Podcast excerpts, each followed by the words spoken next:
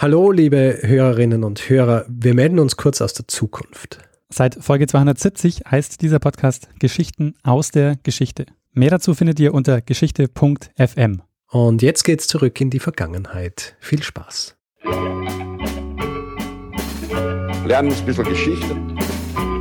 Lernen ein bisschen Geschichte, dann werden Sie sehen, Herr Reporter, wie das sich damals entwickelt hat. Wie das sich damals entwickelt hat. Hallo und herzlich willkommen bei Zeitsprung, Geschichten aus der Geschichte. Ich bin Daniel. Und ich bin Richard. Ja, Richard, wir sehen uns heute zur Episode 32. Ja. Ähm, Dick, für alle, die neu dazugekommen sind, wir sind zwei Historiker, erzählen Geschichten aus der Geschichte. Und da wir das mal abwechselnd tun und ich letzte Woche die Geschichte erzählt habe, bist du diese Woche dran, Richard. Um was geht's diesmal? Gut, ähm, es geht heute um eine, um einen Mann. Ja? Es geht um einen Mann. Hitler. Es geht nicht um Hitler. Es geht um einen Mann und zwar ähm, äh, im Ersten Weltkrieg. Um, Doch Hitler. noch immer nicht Hitler. Ähm, ich, ich mache so, ich erzähle diese Geschichte und ähm, äh, wenn die Geschichte vorbei ist, dann äh, weißt du, warum ich die Geschichte erzählt habe. Okay? Bin gespannt. Ähm, das heißt, ich starte jetzt einfach mal und ähm, ich hoffe, du, ich hoffe, du kennst die Geschichte. Das ist, äh, das ist interessant. Schauen wir mal. Also es geht Mhm. um einen Mann im Ersten Weltkrieg. Genau. Dieser Mann ja, heißt Henry Nicholas John Gunther. Gunther. Gunther. Er ist, äh, Also kurz Henry Gunther. Aber das heißt, er ist Deutscher und ist ausgesiedelt oder? Oh, das ist nicht schlecht, ja. Okay. Henry Gunther ja, äh, wurde im Jahr 1895 in Baltimore, Maryland in den USA geboren. Und zwar am 6. Juni. Äh, vielleicht habe ich nur das Jahr gesagt. Na, auf jeden Fall am 6. Juni 1895 wurde er in Baltimore, Maryland geboren. Und zwar als Sohn einer deutsch-amerikanischen Familie. Also du, sehr gut erkannt. Gunther, ja. Gunther, Sohn deutsch-amerikanischer Eltern und er wuchs dann in Highland Town auf, das ein Teil von Baltimore ist. Ähm, seine Jugend, ähm, darüber ist nicht wahnsinnig viel bekannt, aber ähm, als er dann im Erwachsenenalter war und erwerbstätig war, arbeitete er als Buchhalter für äh, die National Bank in Baltimore. Naja, 1895 geboren und ähm, im Jahr 1917, im April 1917 passiert was mit den USA. Die treten in den Krieg ein. Richtig. Die treten in den Krieg ein und äh, natürlich die äh, Begeisterung der Bevölkerung dort war so, dass viele gesagt haben, äh, ich will äh, für, für die, gegen die Deutschen kämpfen und quasi für die USA und freiwillig ein, eingetreten sind und sich zum Kriegsdienst gemeldet haben. Einer hat das nicht gemacht, nämlich Henry Gunther. Henry Gunther war nicht so wahnsinnig begeistert von der Idee, da zu kämpfen, weil er halt äh, deutsche, deutsche Vorfahren beziehungsweise diese deutschen Wurzeln hat und deswegen auch nicht sehr beseelt war von dieser Idee. Leider äh, war es dann halt so, dass er im September gedraftet worden ist, also eingezogen worden ist, äh, weil sie dann eben nicht mehr auf freiwilliger Basis, sondern dann haben sie eben allen Wehrfähigen, äh, haben sie halt angetragen, äh, an, angeschafft, dass sie kämpfen müssen. Und er ist dann ähm, eingezogen worden und im, wurde dann Teil der 157. Äh, Brigade der 79. Infanteriedivision. Er ist dann relativ schnell zum Sergeant worden äh, und war zuständig für, ähm, für Bekleidung in, äh, in dieser Division. Im Juli 1918, also ähm, fast ein Jahr später, ähm, ist er dann mit dieser Kompanie, ist äh, dann, also mit seiner Kompanie ist er dann in, in Frankreich gelandet. Das heißt, vorher war er in den USA. Vorher war er in den USA und was man da halt so macht, also Ausbildung und, und, äh, und all diese Dinge. Er ist dann eben in Frankreich gelandet im Juli 1918 und als er dann dort landet und sieht, wie es wie es an der Front ausschaut, beziehungsweise wie die Zustände dort sind, macht er etwas, was höchstwahrscheinlich einen ziemlichen Einfluss, äh, also sagen wir so, Einfluss gehabt hat auf seinen weiteren Werdegang. Und zwar schreibt er einen Brief an seine Familie und äh, Freunde, in dem er die Zustände an der Front beschreibt und äh, er schreibt eben, dass es so miserable Zustände seien dort und äh, diesem Freund rät er, dass er alles tun soll, um nicht eingezogen zu werden. Wegen den Zuständen an der Front. Ja. Ähm, weiß nicht, ob du das noch vorhast zu erzählen oder ob wir das an der Stelle vielleicht kurz einbauen können. Der Erste Weltkrieg zeichnet sich ja an der Westfront dadurch aus, dass du einen sehr langen äh, Stellungskrieg hattest. Also diese Verdun ist da so ein ganz bekannter Name, Ja. dass du halt zum ersten Mal so einen industriellen Krieg hast, wo sich wirklich über Jahre zwei äh, Parteien gegenüberstehen, die sich wirklich so mit Munition ähm, Ja, so War of Attrition. Genau. Nicht, ähm, also mit keinem Landgewinn quasi, ja, genau. über Jahre. Ja. Also die, mh, nicht, wer sich ein bisschen mit dem Ersten Weltkrieg auseinandergesetzt hat, also der kennt ja auch dann so diese, diese Szenen, wo, wo alle in den Gräben sitzen äh, über Monate, Jahre und, ähm, und quasi in einem Monat Landgewinn von, keine Ahnung, fünf Metern oder so. Ja. Zustände waren halt grauenhaft. Und er schreibt diesen Brief an seine Familie und an seinen Freund. Mm, Das Problem ist, die Army, ja, die lesen natürlich die Kommunikation mit äh, äh, zwischen, zwischen den, den Soldaten und, und der Familie oder einfach die Kommunikation, die rausgeht, Also die Feldpost. die Feldpost, genau. Und äh, dieser Brief wird abgefangen und ähm, aufgrund dieser Dinge, die er in diesem Brief geschrieben hat, wird äh, Henry Gunther vom Sergeant wieder herabgestuft, ähm, degradiert zum Private. Er ist jetzt also Private und am 12. September 1918 erreicht er dann mit seiner Einheit, der Company A, die Westfront, die du beschrieben hast. Die Westfront, eine Länge von ungefähr 750 Kilometern vom Ärmelkanal bis zur Schweizer Grenze ist äh, quasi diese, diese Front gewesen, wo noch bis zum Schluss äh, gekämpft worden ist im, im Ersten Weltkrieg.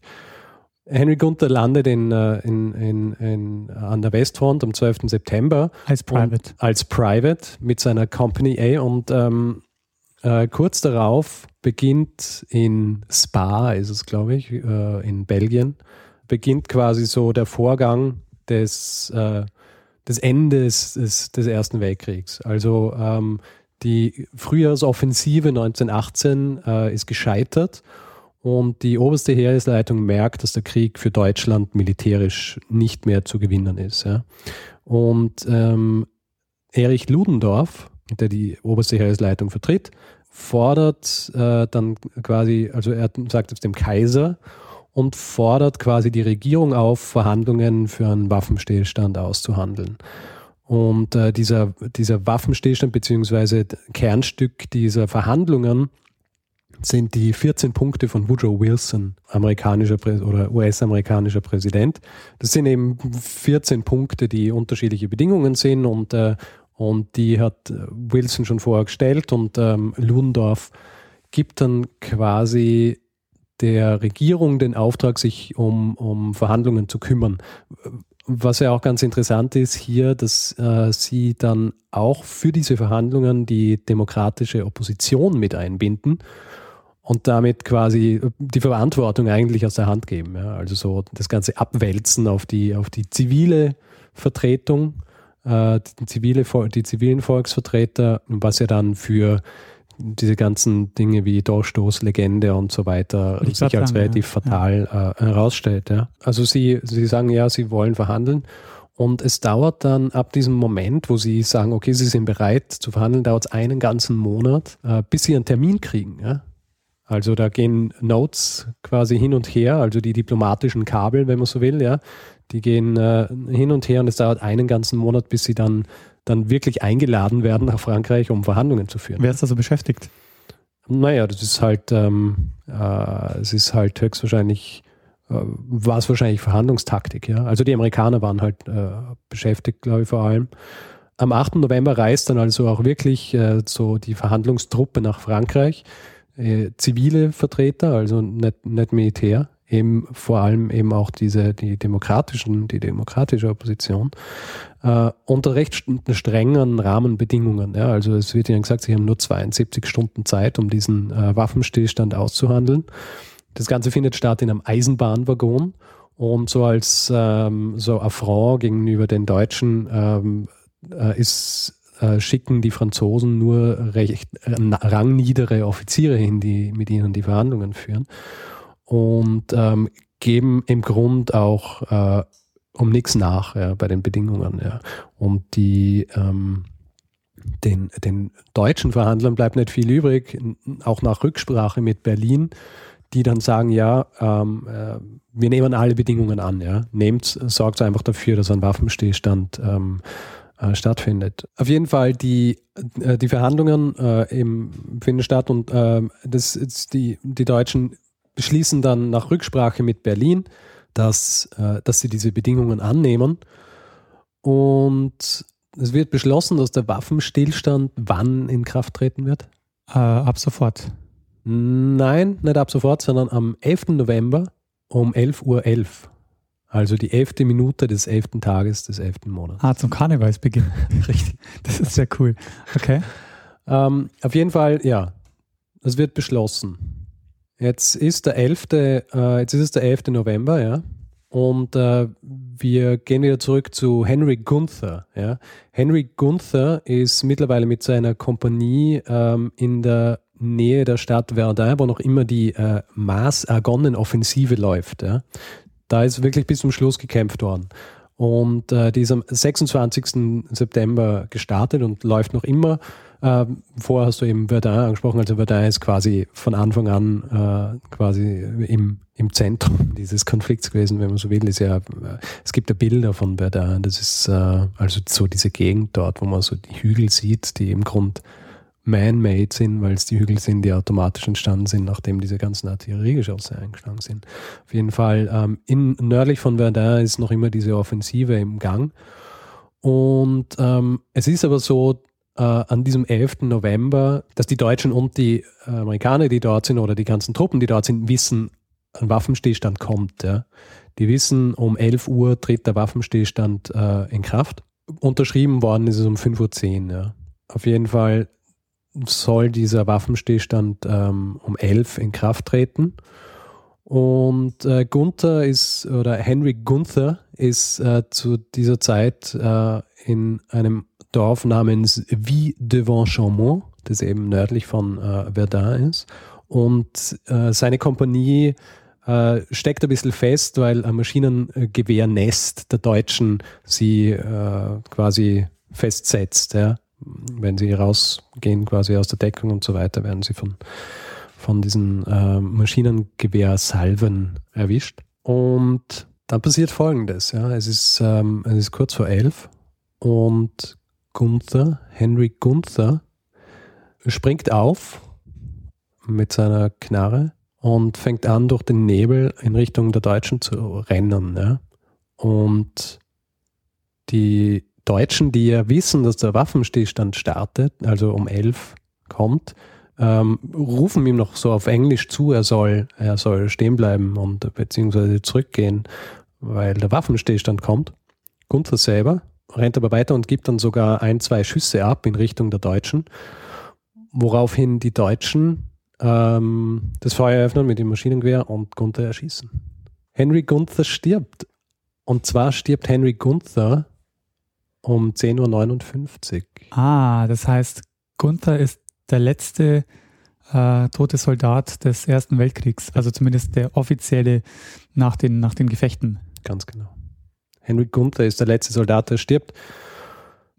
Die Deutschen, was sie machen, sie ähm, sie schießen halt, Gunther, Gunther ist sofort tot. Sie legen ihn auf eine Bahre und tragen ihn zu den Amerikanern, weil es ist einfach und das ist Waffenstillstand. Der Krieg ist quasi vorbei. Aber warum machen, macht er das? Also, ähm Tja, das ist die Frage. Ähm, es ist dann ähm, Jahre später sind, sind äh, Kameraden von, von Gunther interviewt worden. Ja. Und ich habe vorhin äh, gesprochen davon, dass er diesen Brief geschrieben hat. Ja und dass er degradiert worden ist. Und ähm, diese Kameraden haben mir erzählt, dass, es, dass das und was anderes sehr an ihm genagt haben, nämlich ähm, er hat immer so den Eindruck gehabt, dass ihm nachgesagt wird, dass er, dass er so riskavers ist, dass er sich nicht gern äh, quasi äh, stellt, irgendwie Gefechten und so weiter und dass, und dass er in Wirklichkeit ein deutschen Sympathisant ist. Ja. Und sie sagen, dass höchstwahrscheinlich so war, dass er, als er gesehen hat, dass es äh, auf 11 Uhr zugeht und ähm, dieser Waffenstillstand kommen wird, dass der Krieg dann vorbei ist und dass das für immer an ihm hängen bleiben wird, ja, dass er in diesen Krieg gegangen ist und äh, als deutschen Sympathisant geschaut hat, dass er so wenig wie möglich irgendwie involviert ist und sich höchstwahrscheinlich noch profilieren wollte, beziehungsweise allen beweisen, dass er nicht dieser äh, deutschen Sympathisant ist und, ähm, und ist deswegen höchstwahrscheinlich aufgesprungen und in seinen relativ sicheren Tod gerannt. Ähm, man muss dazu auch sagen, dass ähm, in diesen Stunden, in diesen sechs Stunden zwischen Unterzeichnung dieses, äh, dieses Waffenstillstands und Inkrafttreten des Waffenstillstands, dass es ja ganz einfach gewesen wäre für alle Beteiligten äh, zu sagen, jetzt tun wir einfach nichts, weil wir wissen, es kommt der Waffenstillstand, es bringt nichts. Aber es sind ähm, in diesen sechs Stunden sind laut ähm, Schätzungen von einem gewissen äh, Joseph Persico, der ein Historiker ist, der ein Buch über diese über diesen Waffenstillstand geschrieben hat, sind ungefähr 11.000 Soldaten noch verwundet worden, von denen sind ungefähr 2.700 auch gestorben. Ja. In diesen, und das ist über dem, über dem Tagesdurchschnitt des gesamten Kriegs gelegen. Also an einem Dienstag sind mehr gestorben als durchschnittlich an anderen Tagen des ja, Krieges. Genau. Also in diesen sechs Stunden mehr als in, an einem ganzen Tag eigentlich während dieses Krieges. Und ähm, die Erklärung von Persico ist, dass es einfach viele alliierte Kommandanten gegeben hat, die ähm, noch weiter Krieg führen wollten, ne? die äh, nicht wollten, dass der Krieg vorbei ist und deswegen weiterhin Befehle gegeben haben, wie zum Beispiel, dass man so ein Maschinengewehrnest aushebt und so weiter, obwohl es völlig unnötig gewesen wäre. Aber das heißt, ähm, diese Gunther-Geschichte ist auch so ein bisschen natürlich eine, die man gut plakativ erzählen kann, weil sie auch so knapp in dieser Zeit war, ähm, also mit dieser einen Minute, aber dass man auch davon ausgehen kann, dass es mehrere ähm, Gunther-Fälle gab, höchstwahrscheinlich. Wahrscheinlich. Ähm, es ist halt wirklich so, diese, wenn jemand um 10.59 Uhr stirbt, dann ist es äh, relativ, äh, aber er ist halt ein dokumentierter Fall. Also wer weiß, wie ähm, das dann wirklich. Aber es ist das Interessante ist ja, es ist auch äh, so, ähm, es ist so ursprünglich auch nicht kommuniziert worden zurück in Baltimore, also äh, back in in, in Baltimore, wo er, wo er gelebt hat. Dort ist er relativ schnell als, ähm, als Held gefeiert worden, quasi gestorben im, im Krieg und so weiter. Und es ist erst später rausgekommen, dass er eigentlich um, dass er diesen wirklich sehr unnötigen, also wenn man kann ja sowieso von unnötigen Toten im Zuge so, einer, äh, so eines Konflikts sprechen, aber das ist halt wirklich nochmal zusätzlich absolut unnötig. Ähm, und es ist dann erst später rausgekommen und eben äh, seinen, ähm, also in Baltimore bekannt worden, dass er, dass er auf die Art und Weise gestorben ist. Er ist dann auch posthum wieder zum Sergeant befördert worden. Er ist dann in Frankreich begraben worden und ist dann später quasi überführt worden nach, nach Baltimore, wo er dann sein, sein Ehrengrab erhalten hat. Spannend. Ja. Der Gunther. Henry Gunther. Ja. Er ist jetzt natürlich schon ein bisschen äh, ein Downer, deine Geschichte, das muss man sagen. Ja, Entschuldigung. Es ist nicht alles Champagner im Leben, ja? das war ein Hinweis auf Zeitpunkt Folge. Folge ja. 26, 27. Nein, es ist, äh, also äh, ich finde, es ist halt, äh, es ist, eignet sich natürlich als Geschichte auch, weil es ähm, weil es so ein unsinniger Tod ist, äh, der quasi dann auch noch doppelt unsinnig wird dadurch, wenn man sich überlegt, warum er das überhaupt gemacht hat. Ja. ja. Also abgesehen davon, dass er wirklich so, also so tragisch, dass es so kurz davor passiert und warum er das dann macht und was ihn dazu bewogen hat, überhaupt dann so rein, weil eigentlich wollte er nicht den Krieg und ähm, dann wird er noch degradiert äh, und dann und dann sagen sie ihm nach, dass er die Deutschen zu gern hat und dann bringt er sich halt quasi um, ja, um irgendjemandem was zu beweisen, was eine Minute später eigentlich eh völlig egal ist. Ich meine, man könnte das echt ganz gut sinnbildlich auch für den Krieg so als Metapher ähm, in diese Dramaturgie umsetzen. Also es würde sich ja auch gut für so einen Antikriegsfilm eignen. Ja, ja. Auf jeden Fall. Dass das noch nicht passiert ist. Ähm, es hat jemand ein Buch geschrieben drüber. Ah, okay. Das heißt, glaube ich, Ava 59 ist, glaube ich, von einem Franzosen und es laut Internet wird es verfilmt, ich habe noch nichts gefunden, gefunden drüber, wann wirklich. Und ich muss natürlich dazu sagen, die Quellenlage ist natürlich ein bisschen schwierig. Es gibt halt diese Erzählungen von seinen Kameraden, was seine Beweggründe angeht, ob es jetzt wirklich so war. Ähm, aber es ist nachvollziehbar, dass es äh, so passiert ist. Und ähm, wenn man sich halt fragt, ja, warum springt er wirklich auf, wenn er weiß und wenn die anderen wissen, dass quasi dieser Waffenstillstand stand, stattfinden wird. Aber ja. Ja, und vor allen Dingen auch so diese Erfolgsaussichten ähm, auf so ein Maschinengewehrnest zu laufen, ja, sind ja auch relativ. Ja, äh, ja, sicher. Das ist mehr oder weniger Selbstmord, ja. Ja, Richard, vielen Dank für die Geschichte.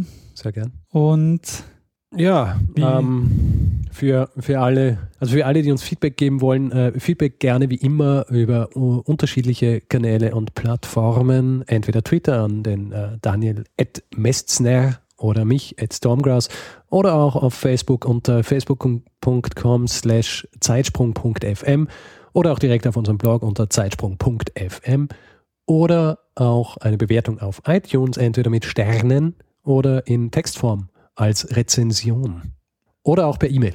Feedback at zeitsprung.fm. Und äh, danke für alle Bewertungen, für alle Kommentare, die bis jetzt schon gekommen ja, Nachrichten, sind. Alles. Und mhm. auch danke für die Flatter-Klicks, die wir bekommen haben. Oh, Flatter. Ich meine, Flatter ist ja leider so ein bisschen gerade am, am Untergehen, aber so ein bisschen funktioniert es noch. Das heißt, danke, die uns da äh, fördern. Ja, in dem Fall danke fürs Zuhören. Ja, danke. Ähm, und es, also ich glaube, uns bleibt gar nichts mehr zu sagen. Ja? Nee, aber Sondern, es gibt einen. Es gibt einen. Der hat immer das letzte Wort. Der hat immer das letzte Wort. Bruno Kreisky lernen ein bisschen Geschichte. Lernen ein bisschen Geschichte, dann werden Sie sehen, der Reporter, wie das sich damals entwickelt hat. Wie das sich damals entwickelt hat.